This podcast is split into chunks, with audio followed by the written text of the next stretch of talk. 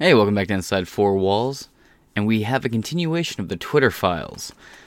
Government had full access. Elon Musk makes bombshell claim that U.S. government could access Twitter's users' private messages. Twitter owner and CEO Elon Musk has claimed in a new interview how the U.S. government had complete access to users' private messages on Twitter. Musk stated how he was surprised when he learned of the revelation. Musk then goes one step further and admits how government agencies had full access to everything that was happening on Twitter, which is a major violation against multiple constitutional rights. The immediate one coming to mind is your right against unlawful search and seizure. Article by James Gordon. Whoa, all the way from Gotham City. Alrighty. This article was published on the 17th. Twitter CEO Elon Musk has claimed the US government had access to users' private messages on Twitter. In a wide ranging interview with Fox News, Tucker Carlson, set to broadcast on Monday and Tuesday night, Musk made it clear, uh, made the startling claims, noting how he was shocked to learn the gov- that the government had full access to private communications on the platform the billionaire tycoon told Carlson how unaware of the fact, uh, how unaware of the fact until he joined the company and expressed surprise at the degree to which government agencies were able to monitor social media. Quote, the degree to which government agencies effectively had full access to everything going that was going on on Twitter blew my mind, Musk said. I was not aware of that.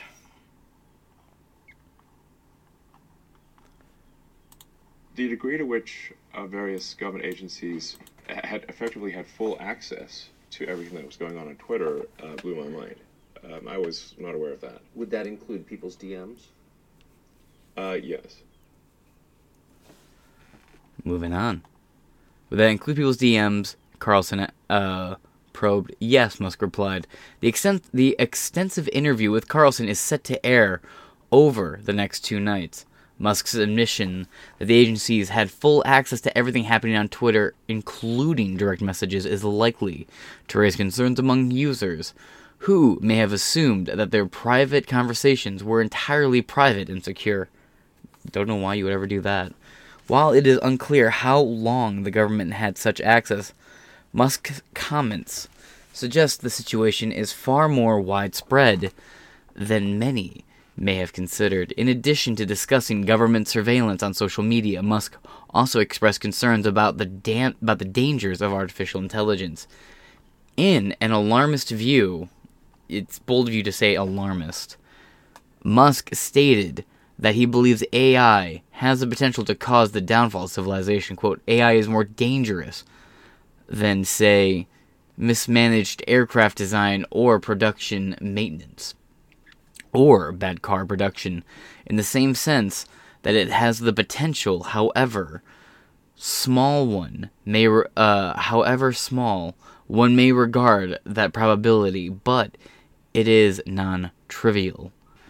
It has the potential for civ- uh, uh, civilizational destruction, Musk said. AI is more dangerous than, say, mismanaged uh, aircraft design or production maintenance or, or, or bad car production uh, in the sense that it is it has the potential uh, however small one may regard that probability but it is non-trivial. It has the potential of civilizational destruction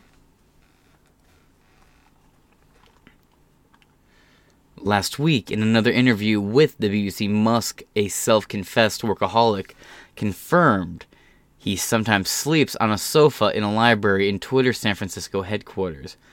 The Tesla and SpaceX boss was criticized for cutting half the company's full time staff in one week, ending remote working and setting up ultimatum for remaining staff to agree to longer, more intense working patterns or leave. Yeah, do your fucking job or hit the fucking bricks. It's that simple. And a lot of people working from home weren't working. They were sitting on their ass doing absolutely fuck all. Let's hop over here just for some fun. Play this. Play this because it's Welcome kind of. to a day in my life as a Twitter employee. Is this real? So this past week went to SF for the first time at a Twitter office, badged in. Honestly, took a moment to just soak everything in. What a blessing. Also started my morning off with an iced matcha from the perch. Then I had a meeting, so quickly scheduled one of these little pod rooms, which were so cool. They're literally noise canceling. Took my meeting, got ready for lunch. Look how delicious this food looks. Oh my goodness, I was so overwhelmed. Then made my way down to this log cabin area. I don't know what this is, but it was really cool. Played some foosball with my friends to kind of unwind a bit. Um, Unwind. Tough day. Also found this really My cool meditation room that I thought Meditation was super neat. Um, I didn't do any yoga, but they have this yoga room if you are a yogi, so also thought that was really cool. Um, had a couple more meetings in the afternoon, had a ton of projects that we needed to knock out. Say hi to my teammates. Um, went to the went to the library to kind of get some more work done. Obviously, had to have our afternoon coffee, so made some espresso. And then before leaving for the day, had some red wine um, that's on tap. Went up to the rooftop and just honestly enjoyed the beautiful weather. So awesome trip. Wow. Amazing. She did one meeting. That's a six figure salary, kids. You could be so lucky to have a job that doesn't really exist, and you get wine on tap, and you get espressos and green matcha tea, and you get to go to the meditation room because you got to unwind. Well, they can't afford to give people a year off then because They they, clearly don't need Clearly. them. Yeah.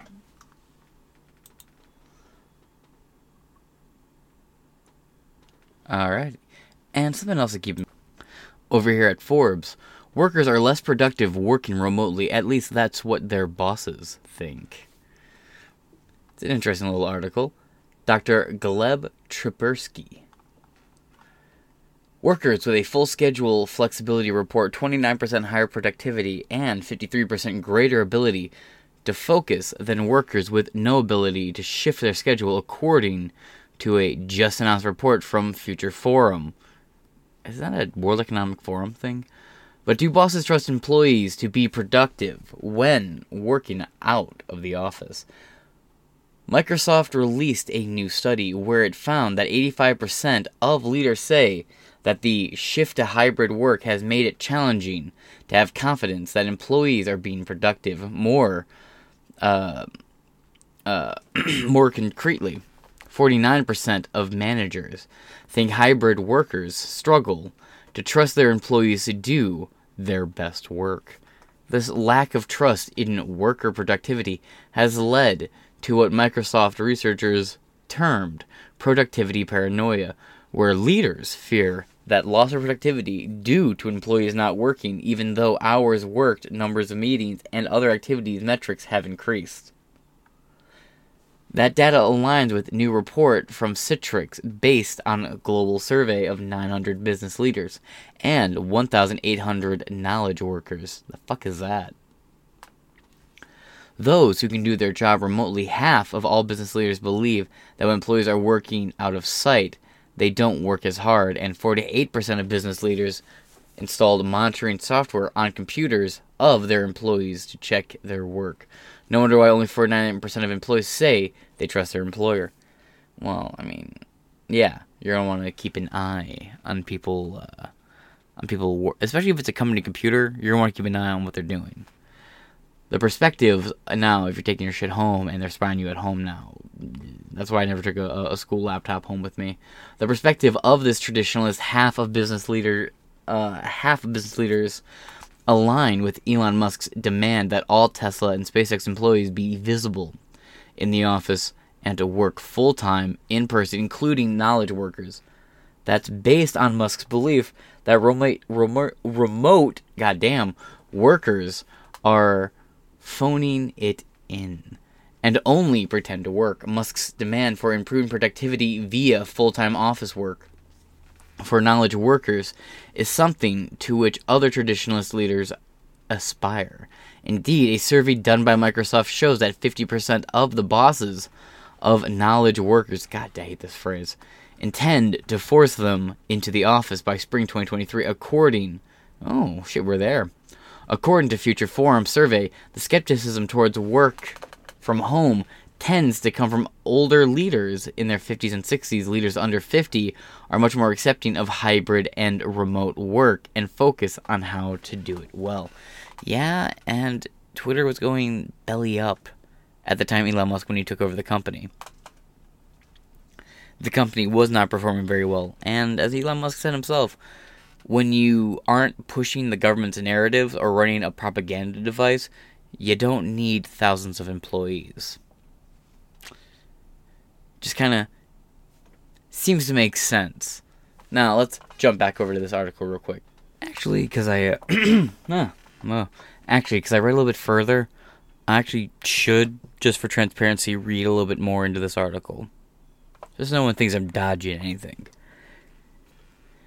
Is the belief of this traditionalist older half of the business leadership that workers are more productive in the office based on the facts? Not at all. Already before COVID, we had peer reviewed research demonstrating that remote work improved productivity. A NASDAQ listed company randomly assigned call center employees to work from home and or the office for 9 months. Workers from home resulted in a 13% performance increase due to a combination of fewer sick days and a quieter, more convenient work environment. Those working from home had improved work satisfaction and a 50% lower uh, attrition rate. A more recent study with random assignment of programmers, marketing, and finance staff found that a hybrid work similarly uh, work simil- uh, similarly to remote work reduces attrition by 35% and resulted in 8% of uh, 8% more code written. Yeah. But not all jobs are this cushy, are they? These are very desk paper pusher jobs. Now, there's a lot of work with Elon, with uh, Twitter that you can and can't do from home. Same thing with Tesla, uh, Tesla and SpaceX. There's tons of like on the ground, hands on stuff that have to be done, both design and you know I don't know all the details to it. I've watched a Lex Fridman interview with him before. now, uh, again, I want to make sure because you see this says that there is a lot of benefits to working from home and working remotely. I'm skeptical of these studies. I'm skeptical of this claim. If I ran a workplace, I would want all my workers to be in person or to hit the bricks. But hey, run companies how you wish to run companies. Now, back over here. Last week, in another interview with the BBC, Musk, a self confessed workaholic, read that, SpaceX, admitted to shutting down, uh, no longer intense pattern to leave.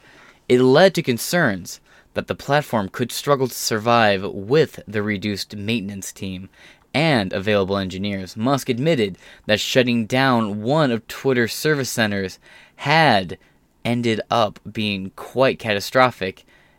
As a result, the platform, uh, the platform losing a large amount. Uh, sorry, my vision is a little blurry. Let me zoom in on this, make it a little bit bigger. There we go.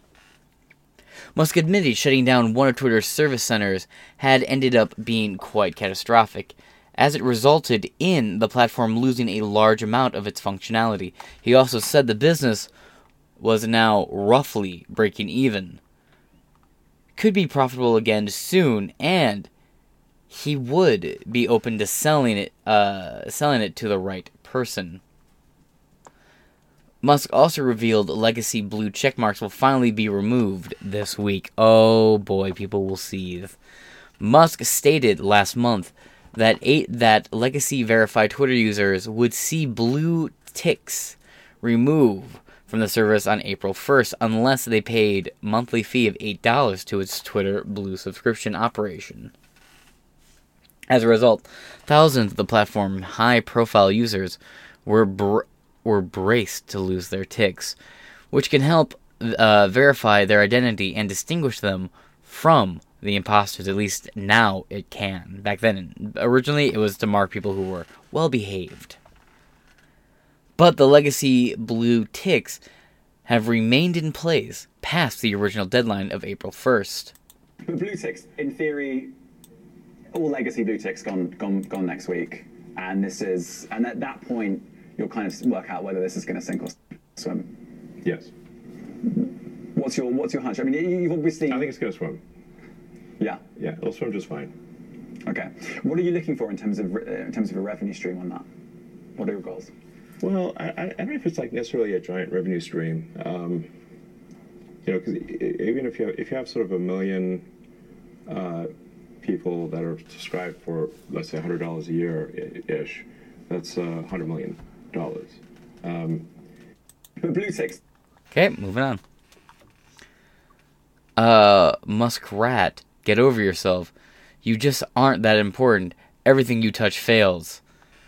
Uh, Katie Cat, cope and seethe, bitch. You are factually inaccurate. And I bet you drive a fucking Tesla. Uh, What a Man 2.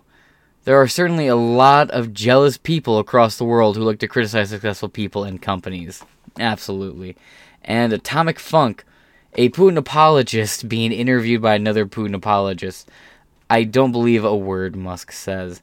Now, you're a fucking shill and you're probably vaccinated, but when it comes to China and the Neuralink stuff and the transhumanist viewpoints, there's a lot of questioning Elon Musk over, and yet you've mentioned none. Moving on. That being said, I'm actually going to wrap this episode of Inside Four Walls up here. I want to try and record one more episode and get it up before I go to bed. Maybe I'll record more later on today. Well, I definitely will record more later on today. But I have been up since mid uh, since about 11 p.m. recording. It is now 8:26 a.m. So I'm getting pretty tired. So that being said, I'm gonna let y'all go. I've been your host James Masson. This has been Inside Four Walls, and I'll catch y'all later. Peace. So the headline here so far is that before Elon Musk bought it, Twitter wasn't so much a social media site as a honey trap operated by global intelligence agencies, including our own. One of the very first things Elon Musk did was fire all the spies who worked at Twitter. Then he fired a lot of other people too, including the entire PR department, the HR department, and a lot of other useless baggage who weren't helping the company do anything worth doing. And what happened next? We asked him. Meant a shrinking pie, obviously, for uh, most uh, of the traditional media companies, um, and made them more desperate to uh, get uh, clicks, to get, to get you know, get attention, um, and uh, it just made them when, when you know when they're when they're in sort of a desperate state, they will then tend to really push uh, headlines that get the most clicks, whether those headlines are accurate or not. Um, so it's resulted, in my view, I think, probably, I- think most people would agree, uh, a, a- less truthful, less accurate news. Um, so, uh, because they, they just got to get a rise out of people. Um, and uh, I think it's also increased the negativity of the news because uh, I think we humans instinctually uh, respond more to neg- th- th- I think we have an instinctual negative bias, uh, which which kind of makes sense in that like uh, if, if um, like let's say you're, you're, uh, like it's more important to remember where we, where was the lion or where was the tribe that wants to kill my tribe than where is the bush with berries. Yes. Like one's like a permanent negative outcome, and the other is like, well, I might go hungry. yeah. So mean, meaning like there's an asymmetry in um, sort of involved asymmetry in negative versus positive stuff. Um, and, and, and also historically, the negative stuff would have been quite proximate, like it would have been near, uh, represented a real danger to you as a person um, if you heard negative news. You, you, because historically, you know, like a few hundred years ago, we, we're not hearing about what negative things are happening on the other side of the world or, or on the other side of the country. We're only we're hearing about negative things in our village. Um, things that could actually have a, a, a, bad effect on you. Whereas now we're hearing about, I mean, the news very often seems to attempt to uh, answer the question, what is the worst thing that happened on Earth today? and you wonder why you're sad after reading that, you know? Do you read any legacy media outlets? I, I mean, I really get most of my news from Twitter at this point. It, it is the number one news news source, I think, uh, in the world at this point. What percentage of your staff did you fire at Twitter? One of the great business stories of the year. I think we're about we're about uh, twenty percent of uh, the original size. Uh, so eighty percent left. Uh, yes. So I mean, a lot of people voluntarily. sure, sure, but but it's 80% are gone from the day you took That's over. correct. Yes. So how do you run the company with only 20% of the staff? Uh, it turns out uh, you don't need uh, that, well, that many people to run Twitter. But 80%? That's a lot. Um, yes. Uh, over, I mean, if you're, if you're not trying to run some sort of uh, glorified activist organization uh, with, with and you don't care that much about censorship, then uh, you can really let go of a lot of people. Turns out. How many others, without naming names, but how many? I had dinner with somebody who runs a big company recently who said, I'm really inspired by Elon. And I said, "You- the free speech stuff? He goes, no, the firing the staff stuff. Um, how, many, how many other CEOs have come to you um, to talk about this? I, I spend a lot of time at work, uh, so it's not like I'm meeting with lots of people. They see what I what actions I've taken, um, and um, but I, I think we just had a situation at Twitter where it was uh, absurdly overstaffed. You know, so it wasn't uh, you know, like you, look at say like what does it really take to operate Twitter? Um, you know, I mean, most of what we're talking about here is a, a group text uh, service at scale. Um, like how many people are really needed for that, you know?